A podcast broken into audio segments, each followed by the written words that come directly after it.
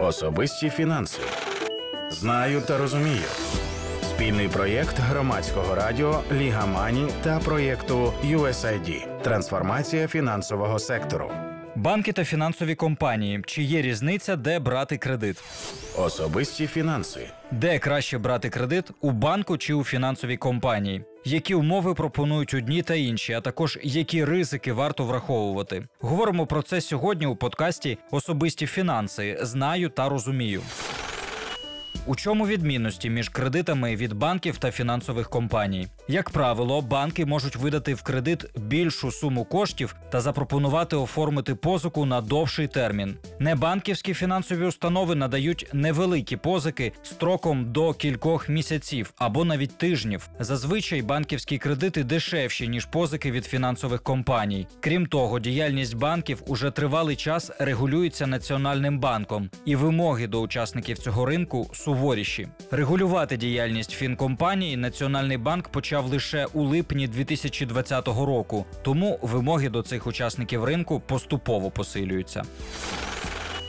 Хто та на яких умовах кредитує? Українські фінансові компанії часто рекламують кредити під 0%.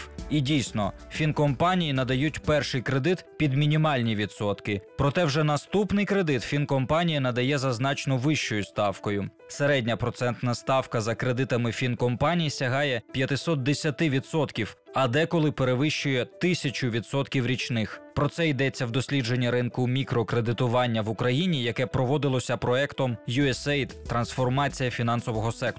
Фінансові компанії працюють у найбільш ризиковому сегменті. Тут можуть отримати позику клієнти, які не мають постійного доходу та мають погану кредитну історію. За 2020 рік фінкомпанії надали близько 12 мільйонів кредитів на 13,6 мільярдів гривень. Середній розмір позики не перевищує 4 тисяч гривень. Найчастіше українці беруть такі кредити до зарплати чи на термінову покупку. Але саме такі, здавалося б, невеликі позики можуть завести клієнтів у боргову яму.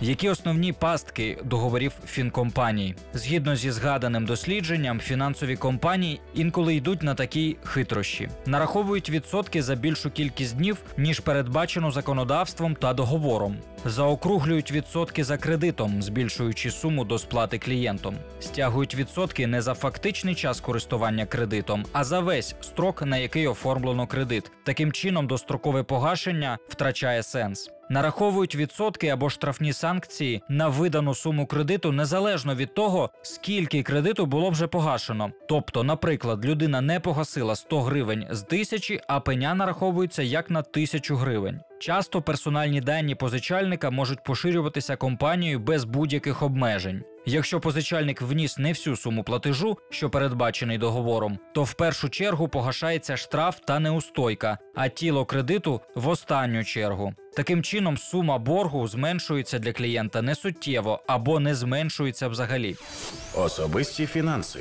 Як держава регулює роботу фінкомпаній? Нацбанк посилює вимоги до небанківських фінустанов. Зараз вони повинні вказувати в договорах реальну річну процентну ставку та загальну вартість споживчого кредиту. Ці показники повинні містити всі витрати, які пов'язані з отриманням, обслуговуванням та поверненням кредиту. Для кредитів на суму більше однієї мінімальної заробітної плати зараз це 6 тисяч гривень. Обов'язковим є надання паспорту споживчого кредиту, який надається до укладення договору для порівняння різних пропозицій. Крім того, Нацбанк планує найближчим часом запровадити додаткові вимоги до розкриття інформації про істотні умови кредиту на сайтах фінкомпаній та у їхніх рекламних матеріалах.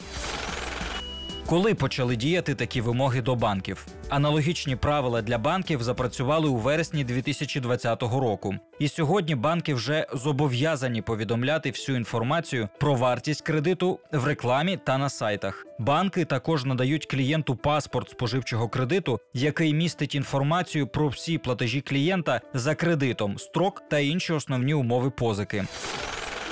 Як порівняти умови кредитів? Аби визначитись із тим, скільки насправді коштує кредит для клієнта, слід враховувати всі додаткові витрати та комісії, які утримує фінустанова. Щоб не помилитись у власних розрахунках, найкраще порівнювати позики за реальною річною відсотковою ставкою. Цей показник уже враховує всі комісії та додаткові платежі. І банки, і фінкомпанії зобов'язані вказувати його в договорі. Порівнювати кредити банків за реальною ставкою можна, наприклад, на сайті Лігамані в інструменті порівняння вартості кредитів.